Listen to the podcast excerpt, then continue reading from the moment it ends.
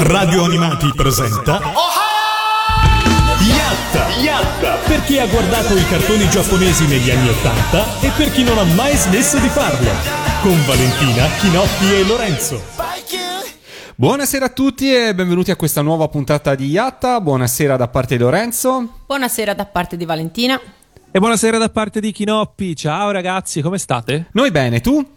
Ma io bene, dai. Non ho il raffreddore, non ho il raffreddore. Negare sempre, negare sempre. Esatto. Ti fa onore. Ti fa onorissimo proprio.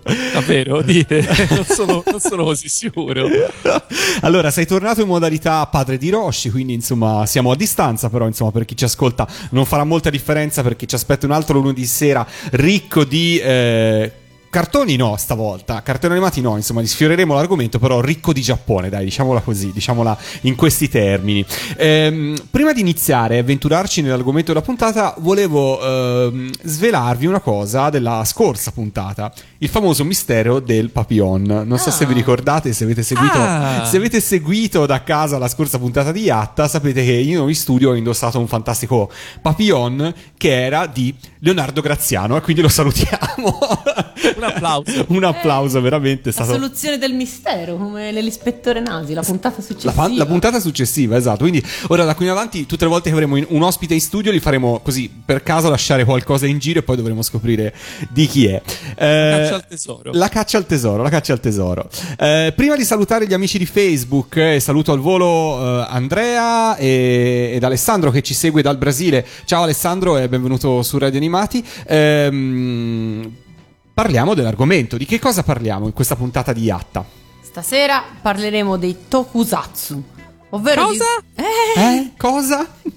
ovvero di quei telefilm, sì, boh, possiamo definirli penso telefilm, eh, giapponesi in cui ci sono mostri di gomma che combattono contro eroi mascherati più o meno in modo eh, bizzarro. Sono una produzione tipicamente giapponese, in realtà in Italia ne abbiamo visti non molti, per la verità. Vabbè, qualcosa, dai. Qualcosa abbiamo visto e ehm, sono all'origine del- di un fenomeno poi di, di marketing, un fenomeno di, di successo globale che eh, poi ha preso il nome di Power Rangers. Meglio conosciuti come i. Power Ranger. Cominci subito malissimo, davvero, Cominciamo a parlare male, della loro eh, controparte, la loro versione americana che, insomma, dai, da, da noi appassionati di Giappone sono spesso anche abbastanza odiati, proprio perché, insomma, come spesso succede quando dall'America prendono possesso di qualcosa che è giapponese, lo rimasticano e lo, ri- eh, lo ributtano fuori, mentre alle volte no, ci siamo parlati anche in queste in queste, in queste puntate parlando di cose occidentali che sono state prese dai, dagli anime giapponesi, eh, appunto anche lì eh, rimasticate, riconvertite e eh, risputate fuori come qualcosa comunque di curioso e di eh, diciamo. Comunque pieno di, di significato che ci aiutava a capire anche un po' eh, di più della cultura giapponese. In realtà, quando questo percorso va al contrario, quindi dal Giappone si va verso gli Stati Uniti, le cose tendono a venire fuori un pochino appiattite. Eh, quindi in questa puntata andremo, cercheremo di capire invece quanto di estremamente giapponese, e Lorenzo diceva bene all'inizio, c'è in questo eh, fenomeno che sono appunto i tokusatsu e tutti i suoi sottogeneri, perché eh, stasera probabilmente parleremo di un sacco di parole difficilissime, non solo tokusatsu, ma anche per esempio kaiju, oppure per esempio Kyodai Hiro, eh, oppure appunto Super Sentai, quindi tutte parole che magari ora come ora non ci dicono granché, ma nel corso della puntata magari cercheremo di spiegarle. Tutte parole che lascerò pronunciare a voi perché per me sono assolutamente impossibili da pronunciare.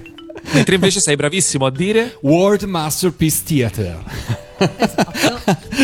ormai, ormai, eh, padroneggio, spadroneggio anzi, come direbbe. Ma non c'entra nulla con la puntata di Ma stasera. proprio zero, devo dire, con la puntata di stasera. Eh, ma non è detto. non è detto? Non è detto? Attenzione. Ok, allora va bene. Poi ho, ho un paio di domande sull'argomento, le, le sviscererò strada, fra- strada facendo.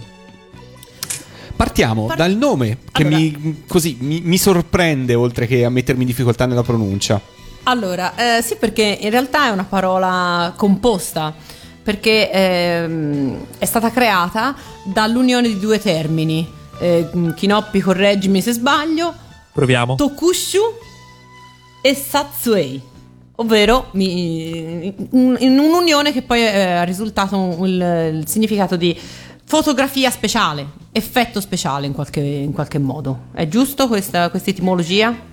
Ma suppongo di sì. Ah, ne, sai- ne so quanto te. Vabbè, insomma, fondamentalmente si tratta ehm, di, ehm, di effetti speciali che venivano ottenuti tramite modellini, marionette. È una tecnica ehm, già in uso, era una tecnica già in uso nel, nel teatro kabuki e eh, a partire dagli anni 50 quando in Giappone eh, l'industria cinematografica e in seguito poi quella, quella mh, eh, cinematografica, si, cinematografica e televisiva scusate si, mh, si sviluppano i, me- i po- i mezzi economici non erano particolarmente floridi, ma ehm, comunque c'era una, tradu- una tradizione a cui attingere e quindi i primi effetti speciali dei, dei film giapponesi vennero fatti con questo, con questo sistema. Poi eh, chiaramente il successo di alcuni film, tra cui penso tutti conosciamo eh, Godzilla, ha eh, creato un, un vero e proprio genere che si è affermato eh, floridamente al cinema e quindi poi diciamo i, i grandi produttori, registi specializzati in film di mostri che eh, in giapponese si chiamano Kinoppi? Kaiju. Kaiju, esatto. E, mm, si sono poi lasciati, ehm, una, appunto, una volta stabilito il, il genere, poi il genere è passato alle produzioni televisive e dalle produzioni televisive ha preso poi questo nome Tokusatsu. Diciamo che eh, negli anni 50 eh, avvenne in Giappone quello che si chiamava, che poi venne chiamato il primo kaiju boom, cioè la prima veramente eh, esplosione di popolarità di un genere, anche perché eh, appunto eh, si trattava di eh, un tipo di produzioni che in Giappone erano totalmente nuove, quindi con effetti speciali che ovviamente visti adesso possono sembrare un po' così teneri, no? un po' ingenui anche, però ovviamente ai tempi si faceva con quello che si poteva fare e insomma e fu veramente una popolarità da Godzilla in avanti eh, super. Ovviamente noi eh, non parleremo di, eh, di film perché a Yatta non parliamo eh, quasi mai di film se non di lungometraggi animati eh, però c'è da dire che appunto la grande sfida che poi eh, sta alla base di, eh, del grande successo anche dei tokusatsu televisivi è stato proprio quello di riuscire con mezzi anche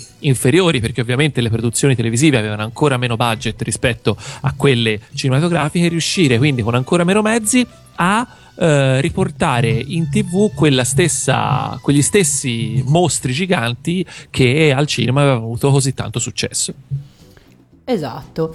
E mh, tra l'altro, appunto, io non so il chinoppometro ne- come, come funzionerà per le serie che, eh, che citeremo stasera, però sappi che ti chiederò, ti chiederò qualche ragguaglio per, per quanto riguarda il, il successo e il livello di E chinoppometro. ricordiamo che per chi ci ascolta, magari per la prima volta era distratto nelle scorse puntate, il chinoppometro è sostanzialmente il grado di popolarità secondo Kinoppi in termini di merchandising e quant'altro in Giappone. Quindi ecco, rispondiamo un po', com'è il chinoppometro Gab- Kinoppi su questa Come lo cosa? senti stasera? Vabbè, allora, innanzitutto per dire che su Godzilla non c'è bisogno del chinoppometro per eh, sapere che insomma, si tratta di un personaggio famoso a livello mondiale, Eh, magari anche solo per sentito dire, però insomma Godzilla è una parola che, che tutti conoscono.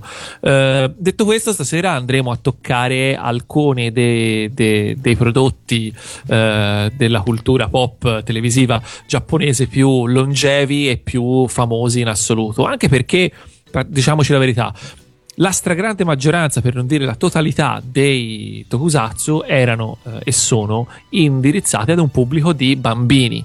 E sappiamo come, lo sappiamo anche noi, eh, voglio dire, ci- ci- noi siamo qui per quello, cioè siamo qui perché mh, in tenera età siamo rimasti colpiti dai cartoni animati in televisione e dalle loro sigle. Eh, quindi diciamo che eh, prendiamo queste serie, prendiamo il fatto che in Giappone comunque sono molto più bravi di noi a eh, poi continuare a battere il ferro finché è caldo, ma anche a eh, quando già si sta freddando abbastanza. E quindi insomma eh, siamo di fronte davvero a delle epopee super longeve e super popolari. E quindi direi che potremmo cominciare quindi a raccontare la, la storia dei tokusatsu ne- sulle televisioni giapponesi e eh, direi che potremmo cominciare con citando quello che è uff- stato ufficialmente primo, la prima serie tokusatsu della, della TV nipponica. Si tratta di una serie del 1958 dal titolo Gecko Kamen, che eh, è un titolo che abbiamo già citato varie volte.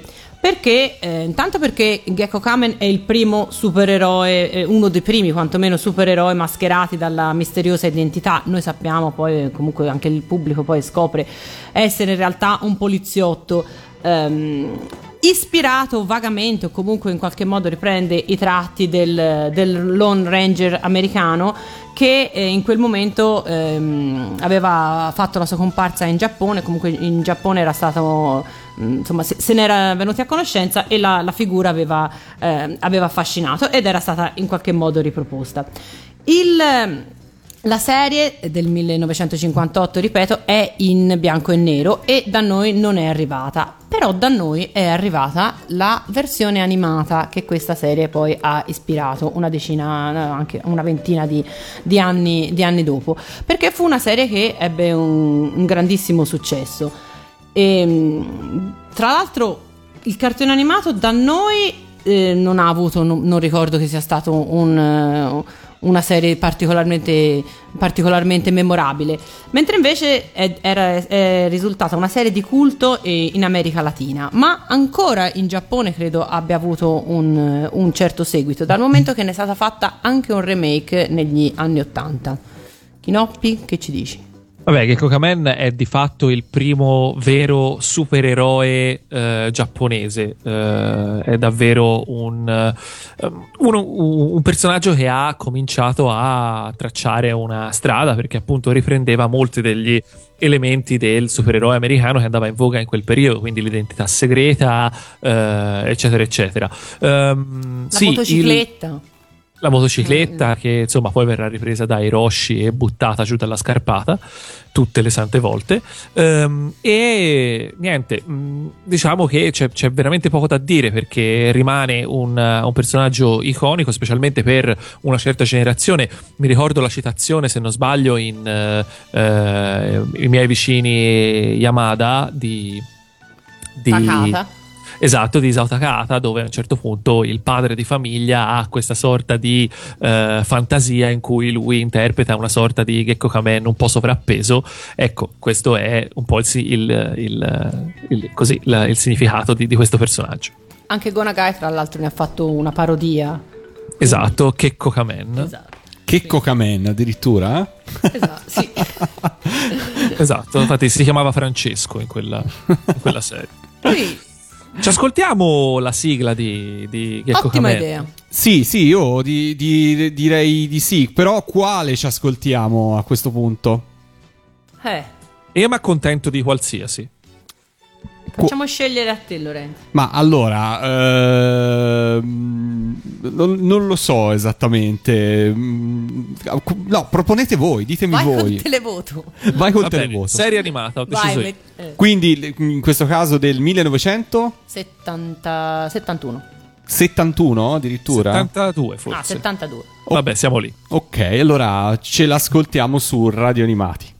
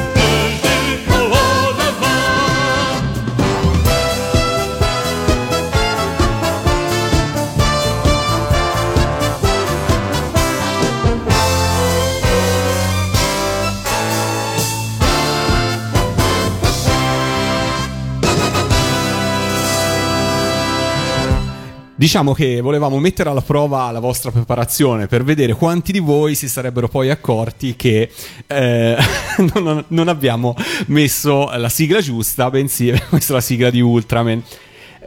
Diciamo, diciamola così, dai. Beh, esatto, diciamola, diciamola, diciamola così, dai. Ma va bene. Giriamocela anche- così, giriamocela così. ma va bene anche la sigla di Ultraman perché comunque tanto poi adesso eh, spieghiamo un po' chi era questo Ultraman. Arriva anche lui, piano Esatto. piano. arriva anche lui, arriva anche lui. Quindi ehm, il successo di eh, Gecko Kamen è stato decretato dalla presenza di una trama semplice e di effetti speciali ingenui ma decisamente efficaci. E quindi questa, ehm, questa fu una serie che ebbe un grande successo in tv e spinse chiaramente altre case di produzione a investire e a sperimentare continuando chiaramente a tenere però d'occhio ehm, anche quello che succedeva all'estero, quindi la TV americana, comunque le produzioni americane continuavano molto spesso a essere eh, i riferimenti.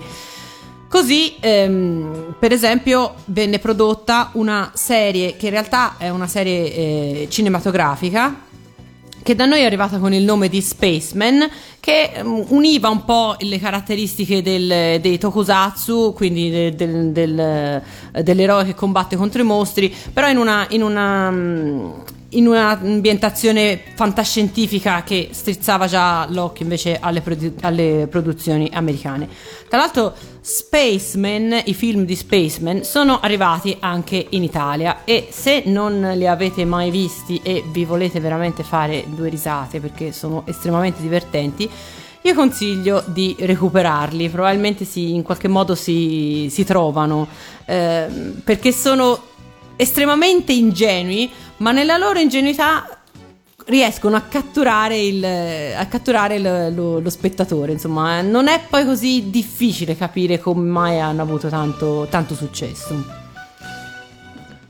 Tant'è No. che appunto. tant- tant'è che appunto ne, ne- ne esce diciamo una, una versione, una sorta, non è proprio un ufficial- ufficialmente un adattamento televisivo di, di Spaceman, ovvero Kotetsu no Kyojin, eh, ma è una serie diversa, si chiama Yusei, Yusei Oji ed è appunto eh, una- un po' una versione televisiva e siamo ancora nel 1959 e eh, la Toei che eh, appunto c'è è dietro eh, sia Gekko Kamen che Yusei Oji eh, già mh, diciamo si impone come eh, casa produttrice che poi avrà eh, un'importanza davvero, eh, davvero fondamentale per il successo del- del- di queste serie. Però eh, mentre da una parte c'è la Toei che comunque era una grossa ditta di produzione e distribuzione eh, c'è un nome di una persona che probabilmente è eh, il principale responsabile di quelli che sono poi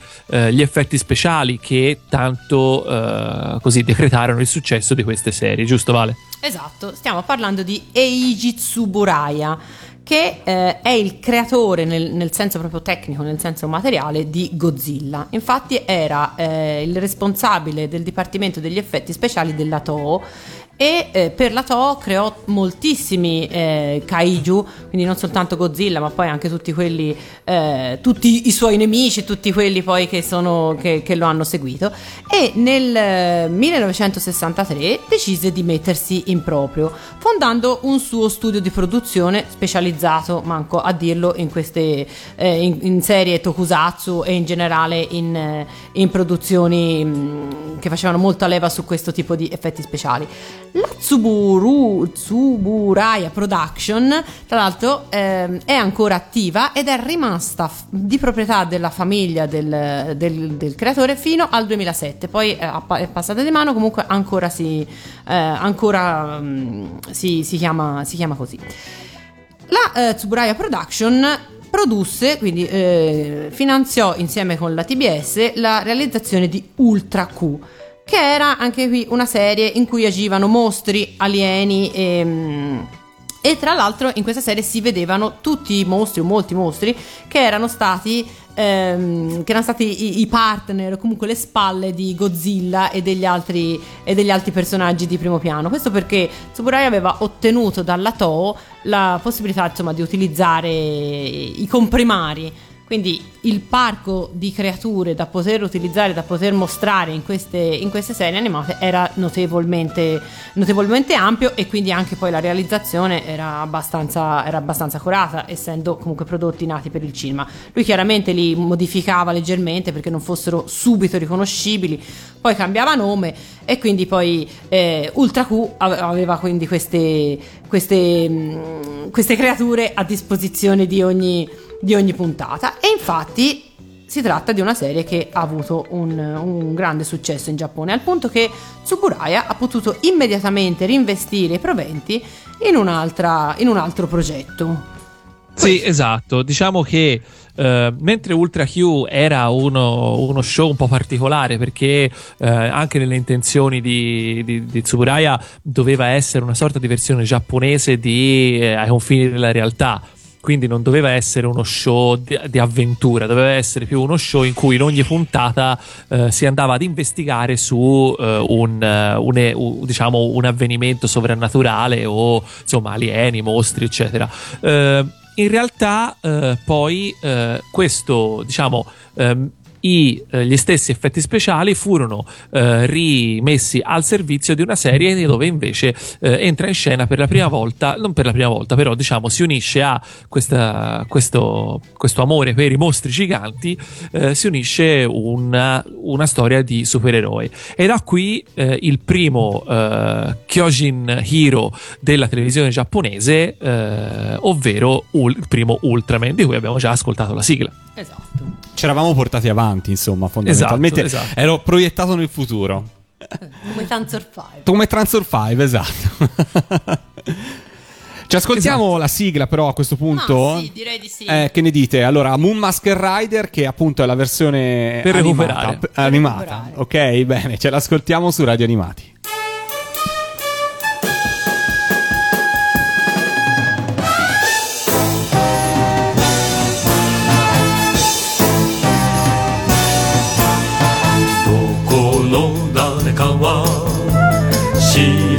ないけれど誰もがみんな知って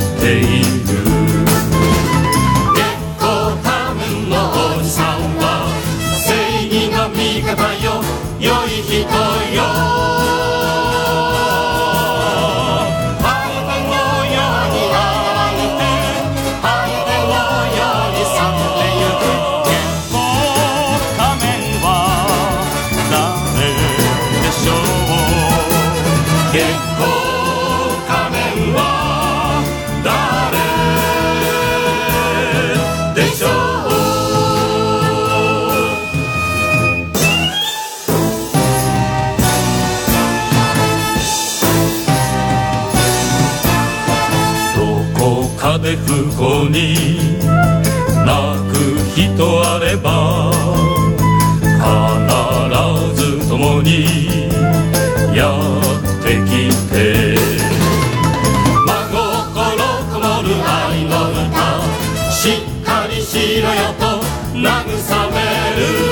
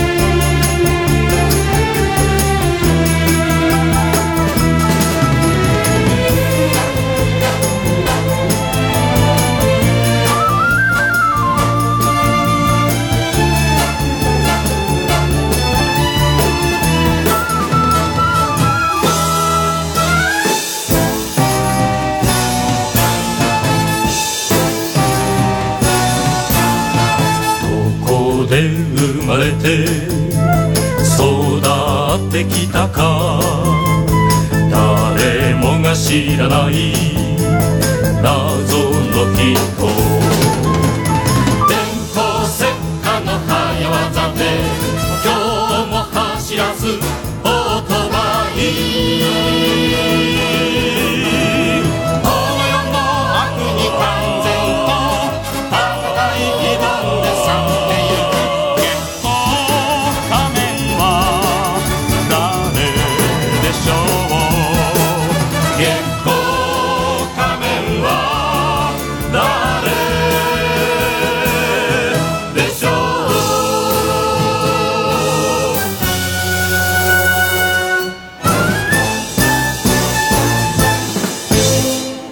Non. Moon Masker Rider e avendo Kinoppi a distanza il, il rischio di, il- di toppare l'ingresso sul brano è sempre dietro l'angolo però è andata bene è andata bene lo stesso. Siete su Radio Animati questa è Yatta ne approfitto per fare un saluto a chi è all'ascolto questa sera ed è in collegamento con noi. Ho già salutato prima Andrea e risaluto anche Alessandro che ci ascolta appunto dal Brasile. Eh, saluto altri amici che hanno interagito oggi pomeriggio con noi sulla pagina Facebook e stanno continuando a farlo. Saluto Alessandro che chiedeva appunto eh, quali brani ascolteremo stasera perché appunto era molto curioso. Saluto Francesco, Francesca, Caterina, Akita, Davide, Danila, Rudy, Simone, Giovanni, Sara, Gerardo, Luca, insomma i tantissimi amici che sono eh, Simone ovviamente di nuovo che sono in collegamento con noi questa sera e che stanno insomma pronti a scoprirne e a saperne di più di questi tokusatsu. Detto bene? Sì. Ho detto Sì. benissimo, bene, ok. Possiamo partire, cioè anzi possiamo proseguire insomma il nostro racconto, siamo arrivati a che anni più o meno? Eh, siamo in. Credo, dunque, siamo intorno agli anni. agli anni. alla fine degli anni 60, diciamo. Fine degli Sì, anni sì. 60, beh, insomma, tanto tempo fa. Esatto. E stavamo parlando di Ultraman, che poi è questa la, la serie che eh, Tsuburaya produce con, le, con i proventi di Ultra Q. Si tratta di eh, una serie molto famosa anche eh, in Italia, dove comunque eh, è arrivata, è andata in onda mm, non, non- non completamente, almeno la prima, la prima serie, tra, anni, tra la fine del 79 e il, il 1980. Mentre invece in Giappone è un vero e proprio fenomeno di, di culto. Anche qui credo siamo arrivati a mm, quante produzioni, lo sai? Allora, ultra, la Ultra Series, come viene chiamata, dovrebbero essere circa una trentina scarsa in questo momento le serie. Eh, contando che, diciamo, Ultra Q. eh, di cui parlavamo prima eh, è stata è entrata poi nella serie Ultra diciamo a posteriori perché appunto era una serie estremamente diversa dalle, dalle altre e quindi eh, insomma ci è voluto poi un- una sorta di revisionismo storico per metterla insieme. Però insomma alla fine sono eh, una trentina scarsa e sono caratterizzate più o meno tutte da eh, questa serie di cioè da eh, un protagonista e che combatte co- praticamente da solo contro eh, tutti questi mostri alieni e ehm, Mentre invece ultimamente, diciamo, negli ultimi anni sono, aumentano sempre più gli episodi di eh, crossover, quindi episodi in cui anche eh, gli Ultraman, diciamo, eh, della serie corrente ricorrono all'aiuto di altri Ultraman che eh, arrivano tutti insieme a sconfiggere i nemici di turno. La sola idea un po' devo dire mi, mi mette i brividi, considerando che per ogni Ultraman cioè, c'è un solo Ultraman e a ogni puntata però c'è un mostro diverso, non oso pensare uh, all'affollamento che ci deve essere nel momento in cui ci sono anche più Ultraman, ognuno dei quali Esatto, si sì. porta dietro i suoi, i suoi cattivi. E quindi insomma si tratta di, un, eh, di una serie ormai eh, appunto, entrata nella, nella leggenda, di cui però tu hai messo in evidenza una caratteristica. Ultraman è un eroe eh, solista, un eroe solitario comunque. Eh, è lui che mh, per motivi vari, ora nella prima serie era un, eh, un agente, una sorta di agente spaziale che doveva eh, combattere un mostro che, era, che era sfuggito al... ehm, eh, al controllo della, della polizia spaziale e si era rifugiato sulla Terra in Giappone, guarda caso, e quindi lui doveva, eh, doveva sconfiggere lui e poi tutti quelli che, eh, che- che gli, che gli sono, che gli erano andati dietro. Ehm, quindi è una cosa ehm, piuttosto importante questa di- che hai sottolineato, cioè il fatto che in queste serie il, il personaggio principale è uno solo. Così come è uno solo il protagonista di un'altra grande saga che è arrivata fino ai giorni nostri dagli, dai, dai primi anni 70, dal 1971, ovvero eh, Kamen Rider, giusto Kinoppi? Giustissimo, Kamen Rider diciamo che eh, a differenza del, di Ultraman in cui eh, il protagonista è appunto eh, uno, eh, un eroe che eh, combatte contro i, i kaiju, quindi contro i mostroni grandi e per farlo diventa grande, qui invece Kamen Rider non ha cambiamenti di, di dimensioni. In compenso perché insomma alla fine Kamen Rider... eh, se non sbaglio, anche lui eh, è una sorta. Non mi ricordo se lui stesso è un cyborg. Sì, sì. sì, in generale. Eh, e eh, perché anche Kamen Rider è stato creato da un grandissimo eh, del, del- del- dei manga e dell'animazione giapponese che di Cyborg ne sapeva qualcosa. Esatto, sì, e tra l'altro eh, la, la trama perlomeno della, della prima serie di, di Kamen Rider eh, ricorda molto da vicino quella dei, dei nove super magnifici perché anche qui c'è un'organizzazione criminale Infatti, che... appunto, scusa Vale, stiamo parlando appunto di Shotaro Shinomori. Esatto, di Shotaro Ishimori. Eh, quindi Shotaro Ishimori crea l'ennesimo, o comunque uno dei tanti eh, supereroi cyborg. Nel- in questo caso, se non ricordo male, aveva una specie di, di elmo da, da coleottero, da, da cavalletta. Leggenda vuole che sia stato scelto dal figlio. Ah, ecco. Eh, il fatto che, che fosse un eh, che avesse una maschera che ricordava un insetto, sì, è una cavalletta. Eh. Il primo, poi col tempo sono, sono stati diversi, diversi insetti, però insomma, sì. Quindi ehm, anche lui combatte una- un'organizzazione che trasforma eh, la gente in cyborg dall'aspetto di piante o comunque di mm, mostri più o meno dal- dalle, dalle sembianze vegetali. E Kamen Rider cavalca una moto eh, di grossissima cilindrata e quindi molto, sicuramente molto appetibile una volta trasformata nel- in un giocattolo.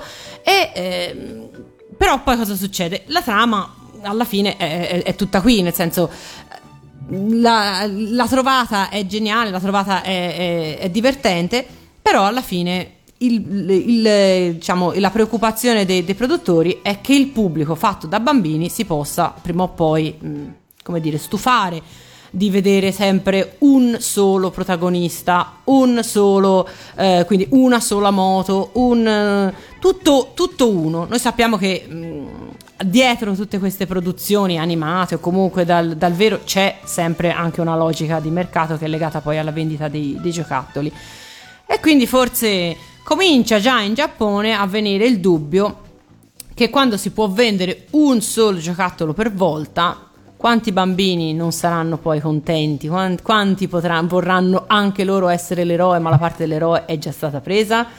Quindi, Tadadadan. comin- quindi si comincia un po' a pensare a, eh, a variare questa, questa formula. Ok, ok, non, non andiamo troppo avanti, non, eh, non esageriamo con... eh, non, non abbiamo fretta perché Non appunto insomma... eh, no, mi faceva eh, aggiungere un paio di cose su quello che abbiamo appena detto, quindi eh, anche la serie Kamen Rider, il kinoppometro esplode, di serie di Kamen Rider ne sono fatte anche qui, un- sono state fatte anche qui una trentina scarsa e sono tuttora in...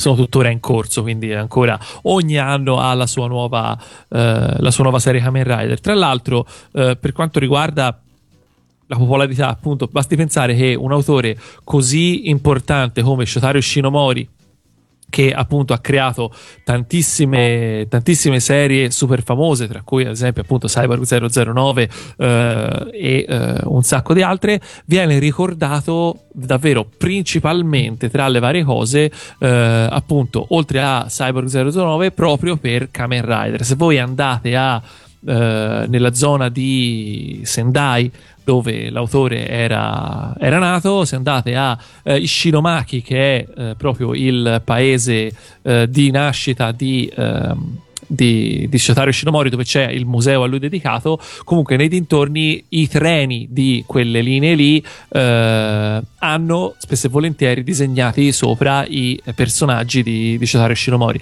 e tra questi appunto eh, i cyborg e Kamen Rider sono quelli più, eh, più predominanti. Quindi appunto giusto per dire che tra i tanti Kamen Rider è forse quello eh, più popolare in assoluto. Però da noi diciamo questa, questa popolarità è arrivata più, di, più per sentito dire perché a meno che io non mi sbagli non mi risulta che il Kamen Rider sia arrivato da noi o perlomeno non le, non le prime serie.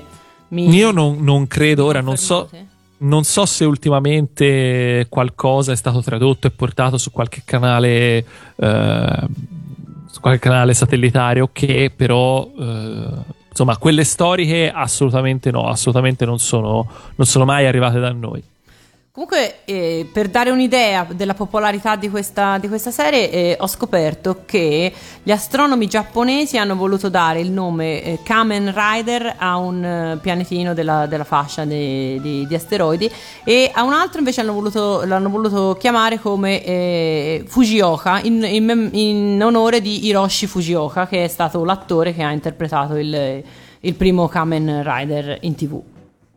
Giusto per completezza di informazione, prima di eh, spostarsi in avanti con gli anni e quindi poi cambiare anche un po' genere, eh, ricordiamo anche che. ehm, Ricordiamo anche che eh, nel 1966, ovvero eh, lo stesso anno in cui poi ha il suo esordio televisivo eh, la prima serie di Ultraman, quindi insomma in tempi non sospetti, un altro tokusatsu eh, è- andava in onda eh, ed era eh, la versione, diciamo, quindi in carne, ed o- in carne, ossa e gomma piuma di Ambassador Magma, cioè Magma Taishi, anzi Taishi, che era eh, praticamente eh, un, tratto da un manga di Osamu Tezuka. Quindi, anche siccome parlavamo di Shinomori, bisogna citare anche Tezuka, perché sono probabilmente loro due i grandi vecchi eh, della- dei manga, insomma, de- de- de- dei manga degli anime in Giappone, eh, con la eh, P-Production, quindi un'altra, un'altra casa di produzione completamente diversa,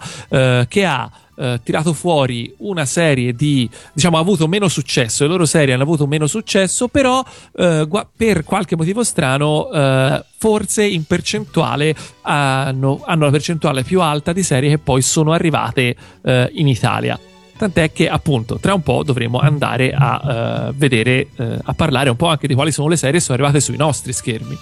Ma prima potremmo ascoltare un po' di musica. Che ne pensi, Lorenzo? Sì, se. sì, co- cosa? Eh, eh, non lo so. Ehm, non lo so. abbiamo no- non lo so, c'è tipo uno che si chiama Megalo qualcosa. Oppure Kamen Rider, Ce per l'abbiamo esempio. la sigla di Kamen Rider. Eh, Ma sì che ce l'abbiamo la sì? sigla di Kamen Rider. Sì? Ma, eh, a me risulta di sì. sì, sì, può darsi, io n- non lo metto in dubbio, però magari... eh, oppure... Oppure non lo so. Salve, allora sì, ce l'abbiamo la sigla di Kamen Rider. Ehm, Sì, sì, ce l'abbiamo, ce l'abbiamo. No, non vedi? dura tanto, è del 71, però ce l'abbiamo. Ce l'ascoltiamo, va? Su Radio Animati.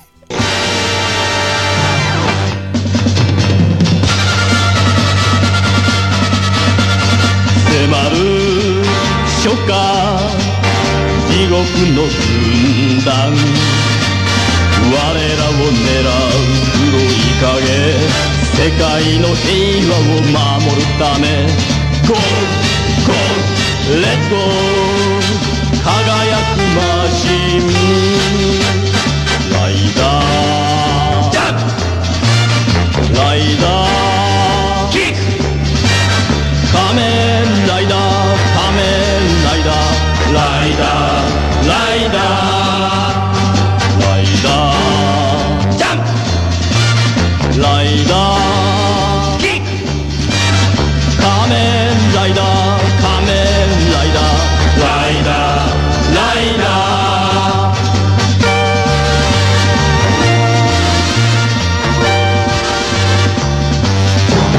イダー本郷武は改造人間である。彼を改造したショッカーは世界制覇を企む悪の秘密結社である。仮面ライダーは人間の自由のためにショッカーと戦うのだ。E rieccoci, rieccoci qua in diretta su Radio Animati. eh, puntata di atta un po' particolare questa, ma ce la faremo. E proseguiamo il nostro argomento sui tokusatsu. Nel frattempo eravamo un attimino distratti perché devo dire che eh, un nostro ascoltatore ci aveva mandato un, un bellissimo tatuaggio di cui fra poco parleremo. E riprendiamo il nostro, il nostro viaggio. esatto, riprendiamo il nostro viaggio. Ehm, cominciando a parlare uh, delle serie che sono arrivate in, in Italia. E anche però di un, di un altro argomento che va qui accennato, poi lo riprenderemo più, più avanti, però qui va già accennato, che è quello che di, di cui si parlava prima, cioè il fatto che ehm, nelle serie Tokusatsu finora abbiamo visto soltanto un eroe ma per ragioni soprattutto legate alla vendita dei giocattoli i produttori televisivi cominciano a ehm, a pensare di variare la formula dell'uno contro uno e ehm, visto il successo che avevano anche le serie, eh, de- le serie animate dove i protagonisti erano un gruppo, comunque erano più di uno, cominciano a creare delle serie eh, tokusatsu in cui i protagonisti sono, sono, sono più di uno, sono il tipico gruppo, il cosiddetto Sentai. Il primo Sentai, eh, almeno della storia dei Tokusatsu, è una serie dal titolo Imitsu Sentai Goranger, che però non è arrivata, è arrivata da noi. Mentre invece da noi è arrivata una. Aspetta, aspetta, aspetta, Aspettami. aspetta, aspetta, perché Goranger è eh, assolutamente fondamentale nella storia, nello sviluppo dei, dei Tokusatsu. Siamo nel 1975 eh, e eh, dà un'idea del solito Shotaro Shinomori, quindi anche qui stiamo parlando di, insomma, di personaggi non, non- non- non i primi arrivati e quindi insomma diciamo a questo punto lo stesso Shinomori può essere insieme a eh, come si chiamava quell'altro Fu, Tsuburu- fu- Tsuburaya. Fubura- Tsuburaya, oh. Tsuburaya. Insieme a Tsuburaya può essere eh, definito eh, davvero il colpevole di tutta questa invasione di, di, di Tokusatsu negli schermi giapponesi e poi di conseguenza mondiali. Ehm, e diciamo, lui si è appoggiato un po' al modello che era stato introdotto dai Gatchman tre anni prima, no? perché eh, si diceva che i Gatchman sono stati veramente la prima eh, squadra di Sentai. Eh, e prende quel modello, lo semplifica ulteriormente perché oltre a eh, mentre mh, diciamo che i Gatchman puntavano sul fatto che i personaggi erano, avevano eh, diciamo car- caratteristiche diverse, avevano personalità diverse, eh, qui proprio per non far sbagliare i bambini eh, che potevano magari non riconoscere qual era il loro preferito durante le scene di combattimento, qui ognuno ha un colore ben chiaro, ben definito e eh, quello è, per cui eh, è tutto estremamente più semplice eh, e appunto per la gioia dei bambini che poi costringono i genitori a comprargli i giocattoli. Giustamente. Eh, quindi, eh, detto questo, insomma, mh, è assolutamente fondamentale e il 1975 è di nuovo una svolta eh, nel mondo dei tokusatsu. Eh, ricordiamoci che eh, mentre i Goranger possono essere definiti a tutti gli effetti eh, Sentai, forse non è il caso di definirli Super Sentai, ma per il qual è il motivo eh, vi rimandiamo a più tardi. esatto. E anche che differenza c'è fra i Super Sentai e i Sentai? Esatto. Perché ancora mi sfugge, vabbè, quindi lo scopriremo strada facendo. Quindi proseguiamo. Proseguiamo e eh, andiamo a parlare di una, sig- di una, di una serie che ehm, gli, gli spe- gli telespettatori italiani probabilmente rica- ricordano bene perché Megaloman è una delle prime mm, comunque eh, serie tokusatsu ad essere andata in onda sulle nostre eh, tv. È andata in onda a livello locale ma per quanto io creda, ehm, per quello che ne so io almeno eh, dovrebbe averla vista tutta, tutta Italia e eh, racconta mm, la storia di un, mm, di un alieno che sotto mentite spoglie mm, vive in Giappone, frequenta una scuola di arti marziali. Quando il malvagio Capitan Delitto e l'esercito della Stella Nera eh, invadono la Terra, lui eh, si fa avanti per combatterli perché è in possesso di eh, certi bracciali che gli permettono di trasformarsi in un gigante dalla capigliatura fluente, ehm, decisamente Dalla capigliatura di Ivana Spagna, Esatto, fondamentalmente. esatto, molto anni 70, diciamo, diciamo così. Ehm, se non che eh, il protagonista di Megaloman si fa immediatamente scoprire dai suoi quattro amici che insieme a lui frequentano la scuola di arti marziali. E eh, una volta eh, scoperta la sua vera identità anche loro si fanno dare dei bracciali magici comunque con, eh, con i poteri anche loro. Anche loro si trasformano e in qualche modo fanno da spalla al, eh, al protagonista. Quindi anche loro sono poi impegnati in tutta una serie di, eh, di combattimenti anche molto, molto divertenti da, da vedere Esatto, e eh, Megaloman, eh, oltre a essere appunto una delle serie che forse di Tokusatsu che forse in Italia più di tutte ricordiamo, eh, anche per appunto il look stravagante del, del protagonista, nonché il suo cavallo bassissimo, perché insomma aveva veramente le gambe più corte dell'universo, ehm, diciamo che eh, è importante perché è veramente uno dei rarissimi esempi in cui eh, il Kyodai Hero, quindi il- una specie di Ultraman Ultraman, quindi l'eroe che diventa gigante per combattere mostri giganti, viene unito alla tipica squadra Sentai, eh, perché appunto le squadre Sentai e specialmente Super Sentai appunto eh, utilizzano dei robottoni giganti per combattere i mostri giganti, eh, ma eh, nessuno di quelli ha un, un unico protagonista che diventa gigante egli stesso. Quindi caso più unico che raro, credo ora come ora non mi viene in mente nessun altro che eh, ha questo tipo di configurazione. Esatto. Questa fu la prima serie di questo genere arrivata in Italia in Eh, assoluto? No, no, eh, dunque Ultraman era già Era già arrivato, Ultraman era ok. già arrivata, però Ultraman non è stato trasmesso integralmente. Sono state doppiate solo una ventina di puntate, for- non credo comunque arrivassero a 30 e anche quelle sono state comunque distribuite a livello, a livello locale. E tra l'altro per scrivere questa eh, appunto per scrivere queste, queste schede ho dovuto faticare non poco perché eh, basandomi sia sui miei ricordi sia un po' chiedendo in giro, leggendo quello che, che avevo di, di documenti, eh, appunto ho, ho- ho- capito che non, tutte, non tutta l'Italia ha visto queste, queste serie perché ce ne sono state alcune che hanno veramente avuto una diffusione mh, proprio limitata. Quindi È il momento della sigla. È di già? Ok, no, preparatemi eh, sempre un po' prima. No, questa ce l'ho, ce l'ho a portata di mano. La sigla di Megaloman, ce l'ascoltiamo su Radio Animate a Iatta.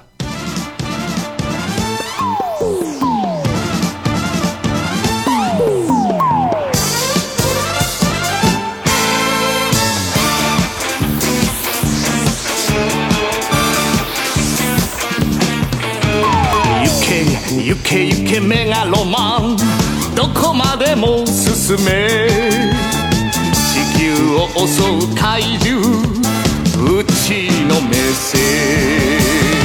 坂巻くたてがみ怒りに燃えてきっと地球を守るの。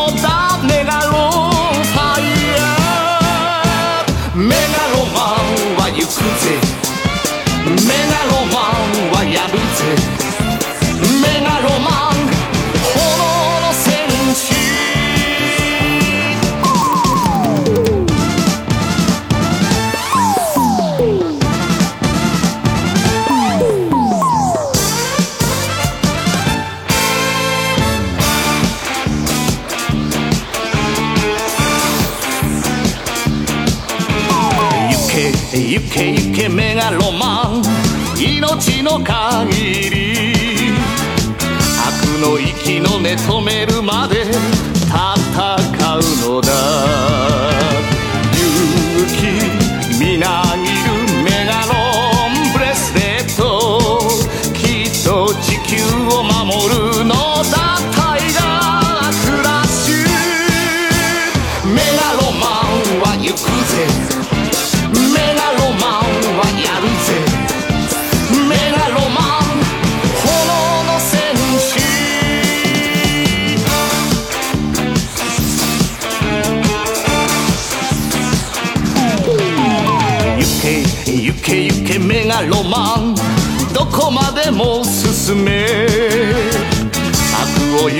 むその手で明日をつかめ。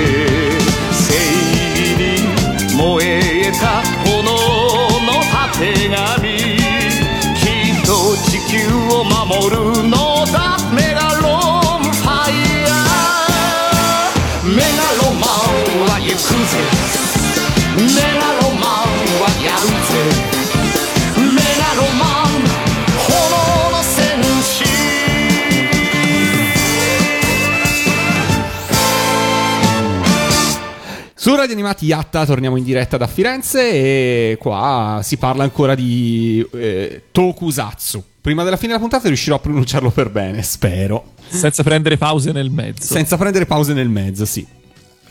E quindi continuiamo a parlare di, dei Tokusatsu che sono arrivati in, in Italia. L'abbiamo detto prima, non ne sono arrivati poi così tanti, insomma, rispetto a quanti poi ne venivano, ne venivano prodotti in, in Giappone. Chissà per- perché, insomma, i cartoni animati sono arrivati a, a valanga, invece questi non...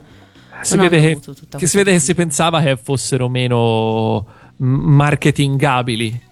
Eh, e, forse, e forse non avevano tutti i torti. Eh sì, mi sento di sposare questa ipotesi. Mi Anche sento- se devo dire che quelli che eh, sono passati in televisione quando io ero in tenera età me li ricordo tutti molto bene e ci sono molto affezionato. Per esempio, Megaloman lo ricordo sempre con piacere e mi ricordo che era uno di quelli che lo riguardavo tutte le volte che lo ripassavano.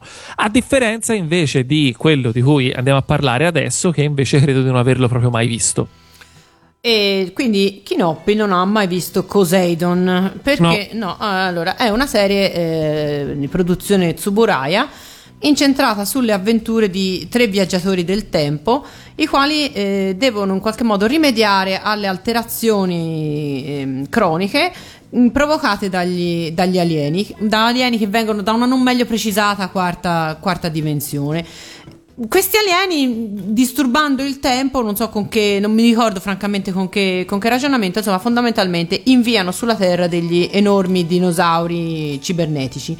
E, e il capo de- della pattuglia Poseidon, eh, un personaggio vestito di rosso che, sem- che a, me, a me ricordava moltissimo un meccanico della Ferrari, eh, deve, comunque, ehm, deve comunque sconfiggerli. Non è anche questa una, una serie forse fa- famosissima, anche se io la, la ricordo. Per la verità, ehm, la ricordo.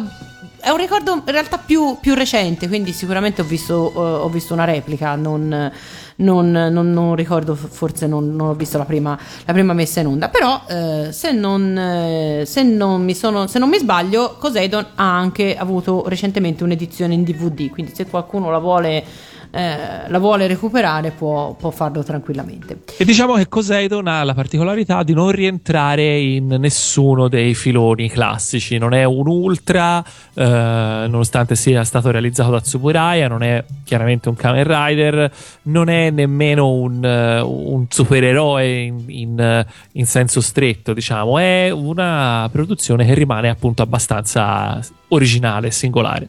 È vero. E invece si torna su eh, canoni ormai, ormai noti per la produzione di Spectreman, che ehm, è andato in onda in Italia a partire dal 1979, o almeno così, eh, così sembrerebbe. È, ehm, invece in Giappone risale a qualche, a qualche anno prima. E anche qui ehm, ha un protagonista mascherato. Anche eh, si tratta di un cyborg che può diventare gigante, perché poi ovviamente una volta che si è capito quali sono gli elementi che rendono, che rendono la formula eh, vincente, poi si, si riutilizzano, oserei dire, fino, eh, fino alla noia. Quindi anche qui il, il protagonista è un cyborg che, che diventa gigante e combatte contro eh, un alieno dalle fattezze, oserei dire, quantomeno singolari. In quanto si tratta di uno scimmione alieno, eh, da noi si chiamava Dottor Stragor, se non ricordo male. eh, Oppure il dottor Gori. o Dottor Gori nella- nel- nell'originale. Ehm, questo scimmione rimaneva molto in mente perché aveva una parrucca, una pettinatura bionda che eh, ricordava la pettinatura di Raffaella Carrà. Un po' Raffaella Carrà, Un po' sì. tanto, insomma.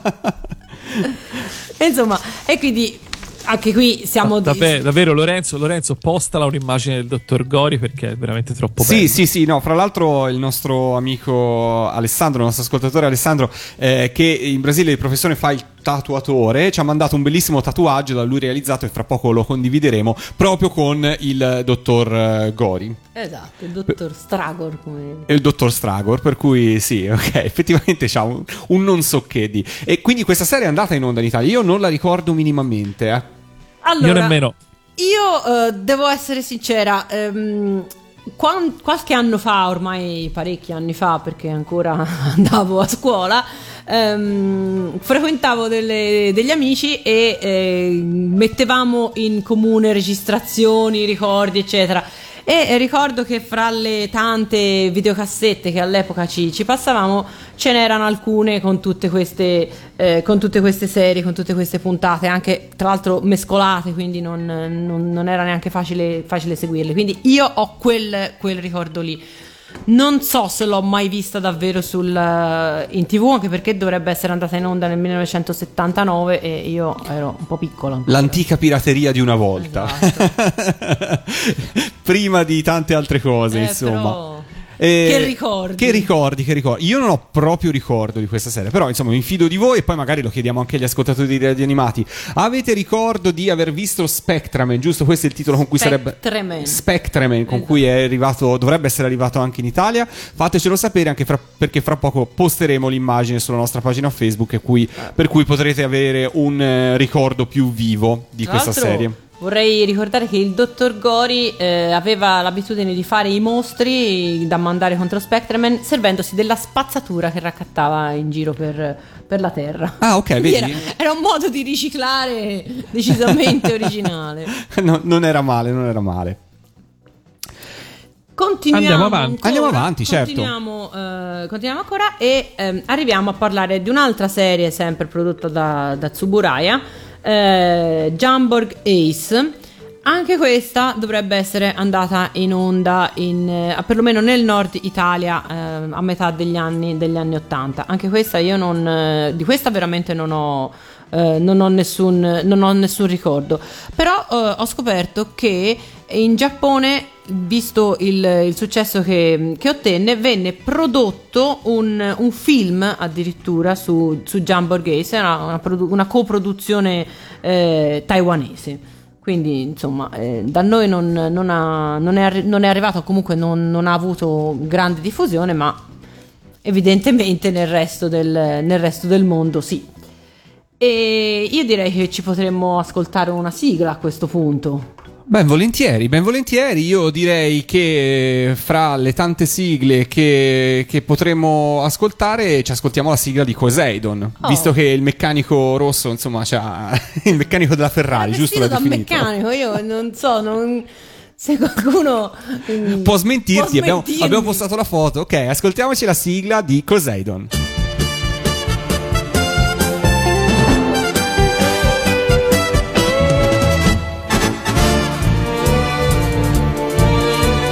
虹の向こうに何があるのか。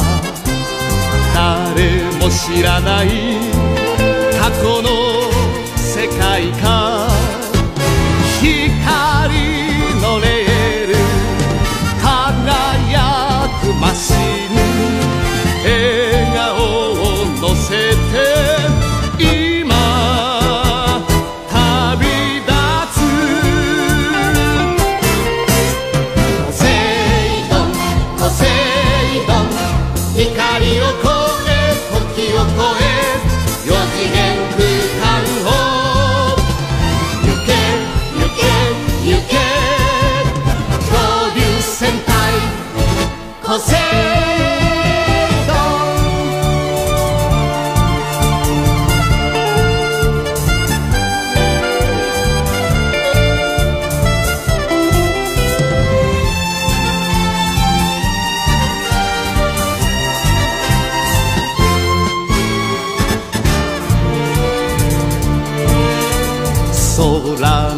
そうで何が待つのか。夢あふれる今日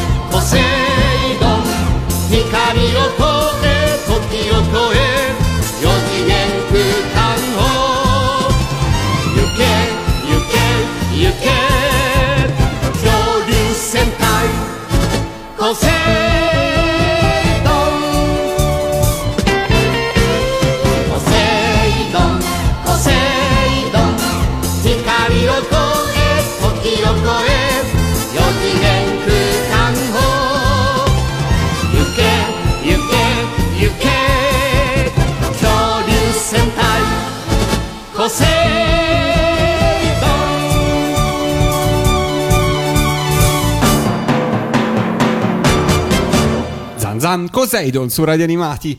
E proseguiamo il nostro viaggio. Continuiamo a parlare dei tokusatsu arrivati in Italia e affrontiamo il tema di Ultra Lion. ovvero eh, una variazione in qualche modo sul, sul tema dell'eroe mascherato, perché eh, in questo caso il protagonista è un, ehm, un samurai o comunque un, un combattente dell'epoca, eh, dell'epoca degli stati combattenti, il Sengoku Jidai, che eh, può trasformarsi in un eh, guerriero dalle sembianze di leone bianco, in quanto possiede una spada, una spada magica, con la quale deve riuscire però a sconfiggere un altro guerriero armato di un'altrettanta spada magica che vuole in realtà eh, conquistare il Giappone. Il protagonista è ehm, affiancato anche qui da, una, da due comprimari, una, una ninja che eh, scaglia le frecce e un, un ragazzino, è un, un comprimario immancabile di queste, di queste situazioni e ehm, affrontano tutta una serie di, di nemici creati dal, dal demone antagonista, tutti con eh, sembianze eh, di animali. Il risultato è un po' come eh, se fosse la guerra dei, dei peluche, perché alla fine sono. eh, insomma, eh, Ultra Lion si trasforma sì in un leone, però insomma, l'effetto, l'effetto in tv è, di- è quello di un, di un enorme peluche, e quindi insomma, forse boh, non, ha, non, ha tutta, non aveva tutta questa, almeno per me non aveva una grande, una grande presa. mm, La storia era anche bella, ma boh, vedere i, Due- gli due cose- che si eh, sì. combattono. Due cose da dire su Ultra Lion. Uno è che la sigla italiana spacca, spacca veramente di brutto. Verissimo. Due è che eh, Ultra Lion è il titolo italiano della- Esatto. di, di questa serie, che in realtà eh, in giapponese si chiama eh, Kaiketsu Lion Maru. E quindi, diciamo, se così a occhio poteva sembrare che facesse parte della- delle Ultra Series, quindi fosse parente di Ultraman, in realtà assolutamente no. Ma insomma, basta- bastava guardarlo. Sì, tra l'altro era stato pensato per far parte di una, di una trilogia, ma poi... eh, No, no, progetto- c'è una trilogia. Cioè, tutta? Sì, eh, l'ultimo è uscito, cioè in realtà è, è diventato una trilogia nel 2006. Ah, ecco. Cioè sono state due serie 72 e 73 e l'ultima nel 2006. Che credo comunque fosse già stata pensata, ma poi non, non realizzata. Può essere, sì, può essere. Il E questi sono- Ah no, lasciamo perdere. No, è molto. Allora, a quello che leggo in rete è molto famoso in Brasile anche, anche questo. il trial. Sembra che il Brasile sia stato veramente terra di conquista per queste serie eh, Tokusatsu molto più che, molto Sì. più che, che l'Italia. Sì, sì, infatti guarda, il nostro ascoltatore Alessandro, di cui abbiamo appena postato un suo tatuaggio, eh, mi scriveva proprio prima dicendomi che se in Italia per noi eh, il nostro eroe nazionale giapponese è Goldrake, soprattutto per, quegli anni, per gli anni 70-80, per loro sono stati proprio queste serie Tokusatsu, per cui insomma confermo quello che stai che, che mi stai dicendo. Però per dire, eh, per esempio, eh, le serie, appunto, dicevamo prima della P Productions, quindi una serie che nella storia di Tokusatsu è stata sicuramente meno importante di altre, però, eh, specialmente in quel periodo, dal 71 al 74, in pratica in Italia ce li siamo visti tutti. Ovviamente non con la diffusione del, eh, che magari poteva aver avuto in Giappone, però da Spectreman del 71, poi appunto Ultra Lion 72 o 73, ignoro quale sia la serie che è arrivata in Italia. Poi nel 74 due serie, sempre da P-Production, entrambe arrivate in Italia. Prima Tiger 7 e poi Zabogar. Esatto. Eh, Tiger 7, tra l'altro, eh, riprende, il, ehm, riprende la tecnica del, de- del- del supereroe che si trasforma in animale e quindi eh, l'effetto eh, peluche è secondo, insomma, abbastanza, abbastanza evidente. Comunque non è mh, neanche una serie poi eh, non è una serie così, così malvagia se, se si supera questo, questo primo impatto perché ha grande azione, un, un certo ritmo, cioè, eh, ci sono ehm, i cattivi che sono anche qui esseri, esseri demoniaci che sono ehm, che, che riescono a risvegliare i, i dinosauri, quindi c'è questi, questi, combattimenti eh, molto spettacolari eh, contro questo protagonista che ha una moto e eh, al- alla moto sono legati poi anche sette, sette trucchi, sette, sette poteri eh, che lui mette tutte le volte in, in scena per poter poi eh, vincere il, eh, il combattimento.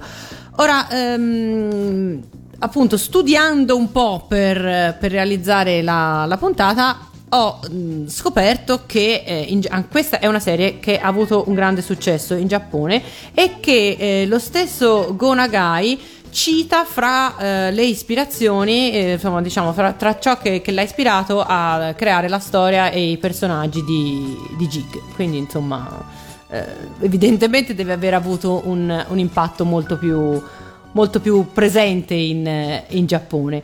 Da Sì, sì, noi, assu- eh, assolutamente. Ul- Tiger 7, eh, diciamo che tra questi è uno di quelli che ancora oggi è eh, un po' più semplice trovare in giro merchandising. Quindi, e comunque, l'immagine di Tiger 7 è sicuramente più famosa rispetto, per esempio, a quella di Ultra Lion. Da noi è andata in onda sul circuito di Junior TV, però eh, ricordo che sia stata anche abbastanza replicata perché non la ricordo anche in un passato non proprio antichissimo, ecco. Mentre invece a me piaceva tantissimo Zabogar, posso dirlo? Certo, Mi piaceva proprio, proprio tanto. Mi ricordo ancora adesso di una notte che sognai di avere la moto, che poi era Zabogar di fatto, perché qui si tratta di un è, un- è una serie ancora diversa in cui qui il protagonista umano non si trasforma eh, più nel- nell'eroe, ma eh, di fatto rimane uomo e, eh, ha- e comanda quella che è la sua moto che poi si trasforma in un robot antropomorfo, appunto lo Zabogar. E ricordo una notte di aver sognato che la possedevo e quando la mattina mi sono svegliato e non era vero, eh, è stato un problema. Cioè, voi volete dirmi che Zabogar è andato in onda in Italia? Certo, cambia Zabogar, c'era il... No, io proprio ricordi zero, proprio zero di queste serie, per cui allora, sono qua che vi ascolto e fra l'altro altri ascoltatori mi stanno dicendo, tipo Giovanni mi scriveva, eh, sono assolutamente, mi sento terribilmente ignorante stasera, quindi vedi, eh, Giovanni non ti preoccupare, ci sono Valentina e Chinoppi che spiegano, io ogni tanto qua trovo una sigla, se la trovo e andiamo avanti. Tra l'altro anche qui ci sono eh, i dinosauri da sconfiggere ehm, messi in campo da- dall'organizzazione criminale col, eh, eh, solito- con i- con i- co- col nome da, da supermercato perché si chiamavano Sigma e quindi eh, hanno... Però io mi chiedo una cosa su queste serie. Ehm, viste oggi, soprattutto le serie degli anni 60, 70, hanno quel, quel gusto un po' vecchio, dai, un po' quasi trash, se vogliamo, insomma, in qualche modo Io toglierei il quasi. to- esatto. Però mi chiedo per quell'epoca eh, in Giappone, secondo Kinoppi, lo chiedo soprattutto a lui in questo caso, come risultavano? Cioè rispecchiavano un gusto eh, popolare o anche per loro in qualche modo erano un po', diciamo kitsch, dai, diciamo così, ora non so trovare il termine giusto perché non vorrei disprezzarle in qualche modo, però erano un po' surreali e tutt'oggi i giapponesi mi sembra che ci scherzino un po' su questo, cioè usano farci un po' di parodie su questo loro, eh, su questo, sui mm, que- i prodotti di quell'epoca. Assolutamente sì, però ti ridico quello che ti ho detto prima, erano serie per bambini.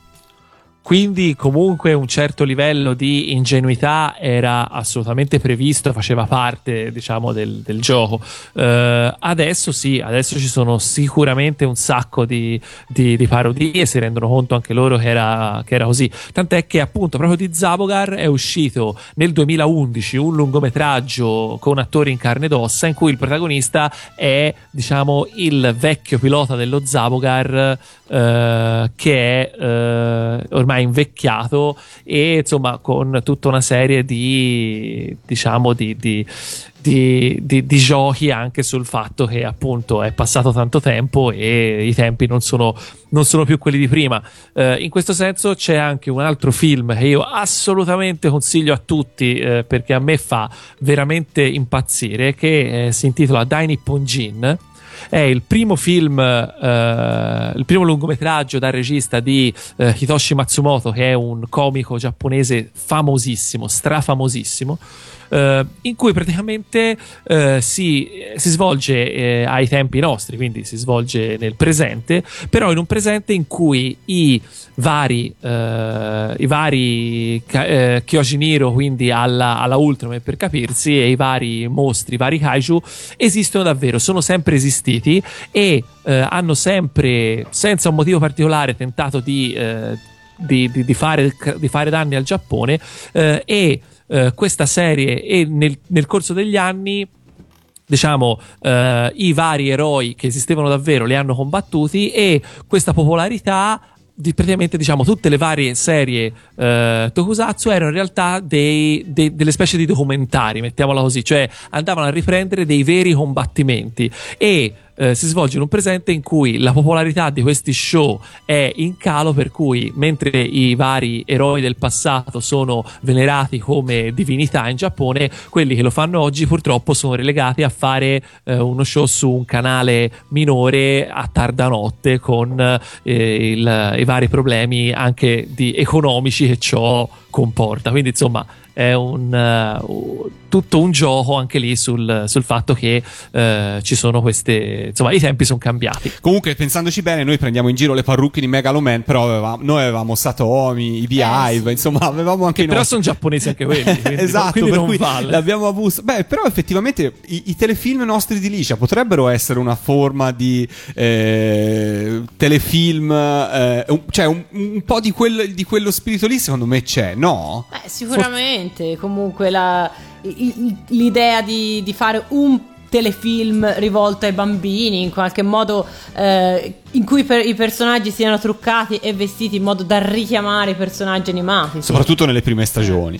Bene, Teniamo conto, teniamo conto anche che spesso e volentieri questo tipo di eh, spettacoli poi generava eh, delle sorte di esibizioni dal vivo, cioè andando magari in giro nelle varie fiere, nelle varie feste, era facile trovare la troupe che inscenava i vari combattimenti di Ultraman e non Ultraman con eh, i, i costumi di gomma piuma e quindi insomma eh, i bambini potevano andare anche a vedere questo tipo di spettacolo dal vivo. Ah, ok, ok, bene, bene, bene. Per chiudere il discorso, prima di poi cambiare un po' argomento, introduciamo anche eh, quello che è un altro filone che eh, finora abbiamo eh, considerato molto poco, anche perché eh, in Italia ne abbiamo visti meno, ovvero eh, quelli che si chiamano Metal Hero. Quindi, oltre ai eh, Kyojin Hero di, eh, di, di Ultraman, oltre ai vari Sentai di cui ancora non abbiamo parlato, oltre ai vari Kamen Rider, c'erano anche i, i Metal Hero, ovvero quegli eroi in cui diciamo l'eroe si trasformava e diventava eh, invece di un, eh, un alieno o un, semplicemente un gigante, eh, diventava una sorta di robot egli stesso, quindi a livello più tecnologico. Da noi abbiamo visto eh, per esempio eh, VR Troopers, abbiamo visto eh, forse anche Beetleborg se non ricordo, Sì. che sono Sì, sì. sempre che sono sempre delle versioni americanizzate di serie giapponesi e abbiamo visto anche Winspector. Esatto, è stato forse il- la serie che ha segnato il ritorno in qualche modo dei tokusatsu sulle, sulle nostre tv negli anni più, più recenti, anche se comunque siamo sempre intorno anni, nei primi anni 90. Ehm, è una serie eh, ambientata ai giorni, ai giorni nostri e eh, vede il Giappone di fronte a una grande minaccia eh, costituita da, da una, da un- da una serie di criminali. In realtà in questa serie non ci sono eh, antagonisti centrali, ma ci sono um, continue minacce. E da queste, mh, da queste minacce per, per l'umanità, ehm, l'umanità appunto verrà protetta dalla squadra Winspector, che è cos- composta poi da- dai fratelli robot eh, eh, Walter, Michael e Ryoma, ehm, i quali appunto indossano una- un'armatura che è quella poi insomma che, che veder- che vedrete nel- nelle, nelle foto che adesso Lorenzo posterà e ehm, ogni puntata eh, il, il trio poi deve, deve fronteggiare nemici o comunque minacce, minacce diverse Io ricordo di averla sentita nominare all'epoca, ma non, non l'ho mai seguita, quindi non potrei dire più di, più di questo. Eh, No, però è, vero, però è vero che ci puntarono parecchio. Sì, questo me lo ricordo. Ma in che anni questo? Nel 92 è andata in onda da noi. Con il titolo proprio Sì, mi pare proprio Sì, di sì. con giocattoli e tutto quanto. Ecco, i giocattoli li ricordo, li ricordo bene, sì. Non ricordo niente io. Sono veramente un, un vuoto totale. Non Ma- sono d'aiuto ma stasera. c'eri? Sono inutile. Dove ero io nel 92? Non lo so. Vabbè, vabbè ma mi fido assolutamente di voi. Sigla, Io sigla. direi di sentire una sigla. Ehm, bene, Winspector, visto che insomma ne abbiamo parlato, io direi di ascoltarci questa. Bene, magari nel frattempo provo a rinfrescarmi la memoria. Vai. Ce l'ascoltiamo su Radio Animati a Yatta.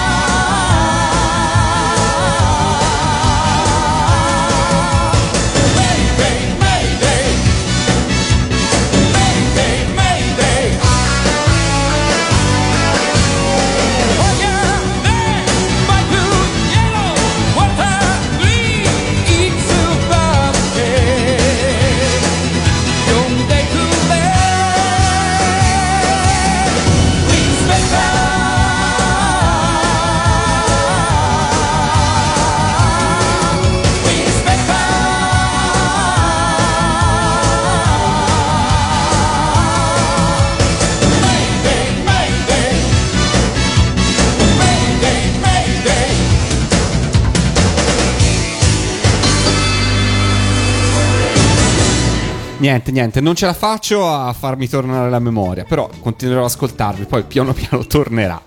Dopo il Spector, dove ci porta il nostro viaggio attraverso queste mitiche serie? Eh, È il momento di eh, introdurre l'argomento Sentai e Super Sentai. Anche perché è tardino, Esatto. quindi cerchiamo di introdurlo in maniera rapida.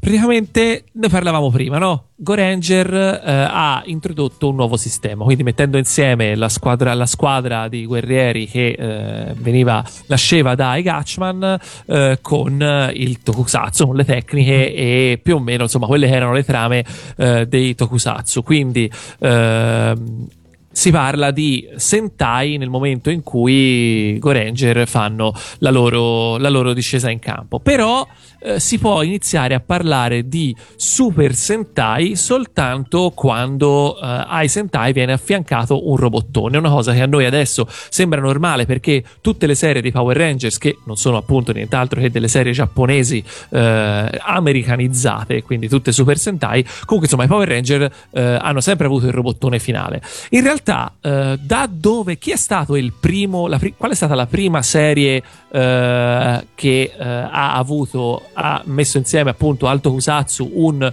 robottone gigante? Chi lo sa? Non ne ho idea. S- silenzio proprio. Vai ve lo pure. dico io, ve lo dico io. Se vi dico Spider-Man, L'uomo ragno.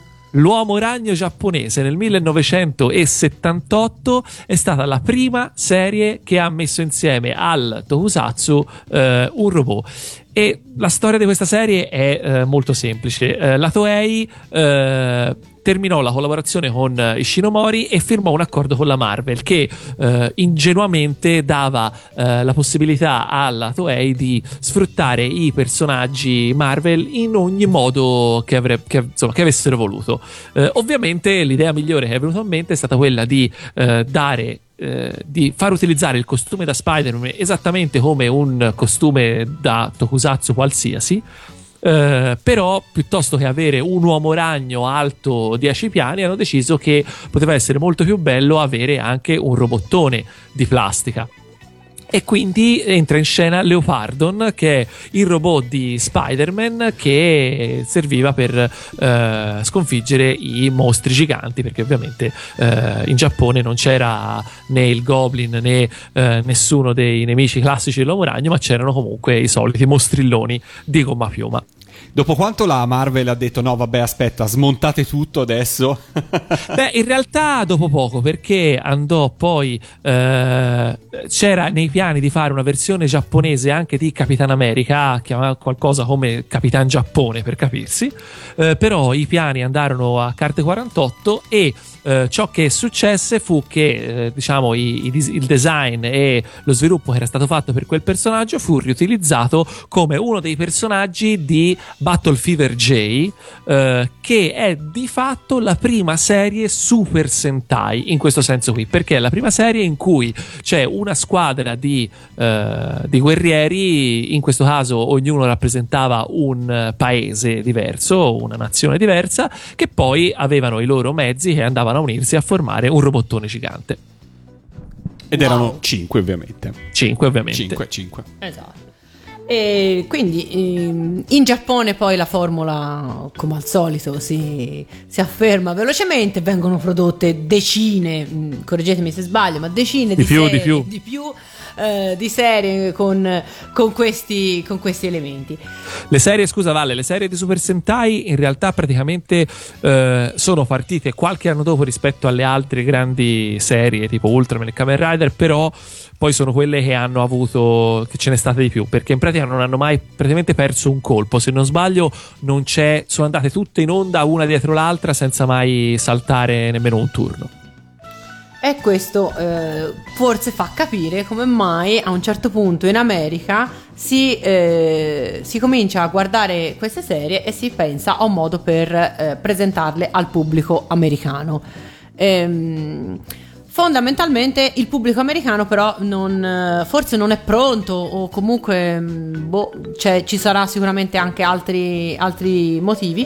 Comunque fondamentalmente si decide di non importare, di non tradurre la- le serie originali, ma di eh, prenderle, stagliuzzarle, quindi isolando le scene di, di combattimenti e costruire però intorno a queste scene un eh, una trama e quindi una, una serie del tutto ehm, autonoma.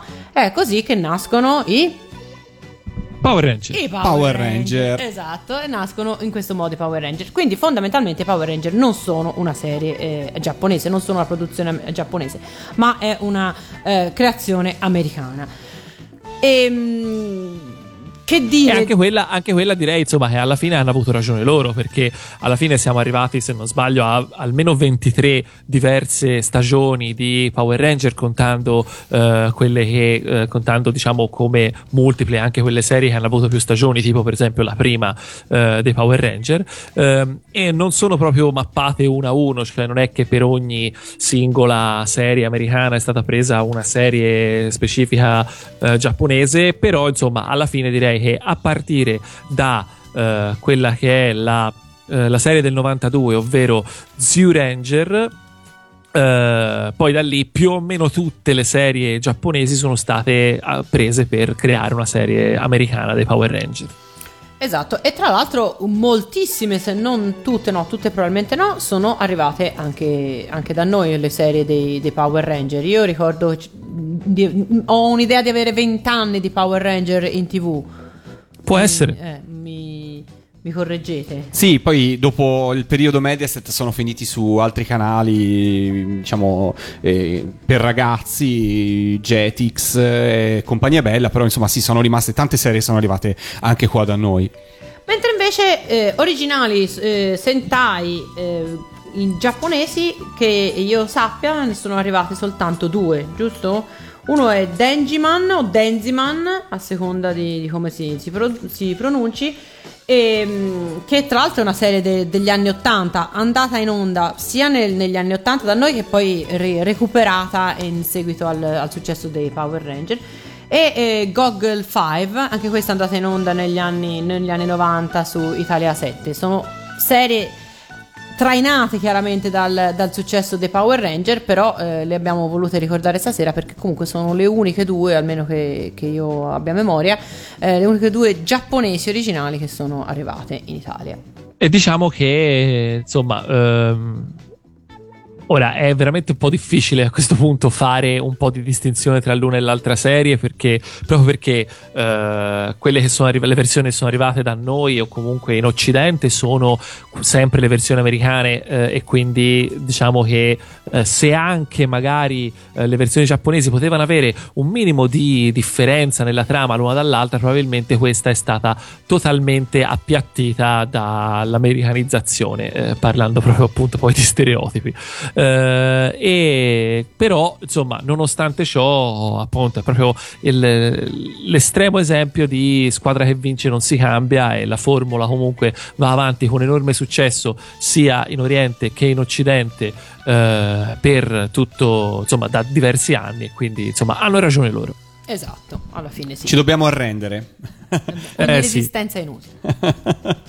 Beh, chi- mi chiedo se mh, al di fuori del Giappone poi queste serie siano mai arrivate, cioè magari qualche altro paese che ha importato la versione giapponese più che le vari adattamenti, non lo so. sarà- Non ne ho idea. Non ne abbiamo idea. Beh, lo- No, Battle- credo che Battle Fever eh, J qualche, qualche versione qualche versione straniera ce l'abbia, però è un'eccezione, insomma, credo sia abbastanza un'eccezione. Forse appunto Denjiman, però non sono sicuro. Non ne siamo sicuri, va bene, va bene. Che facciamo a questo punto? Che ne dite? direi che ci potremmo ascoltare una sigla e poi ci rivediamo per, per i saluti e anche per sapere chi ha vinto il confronto fra Megaloman e Power Rangers. Eh, direi di sì, andiamo a leggere un po' di commenti dopo. Eh, Denjiman, che ne dite? Denjiman. Assolutamente, assolutamente.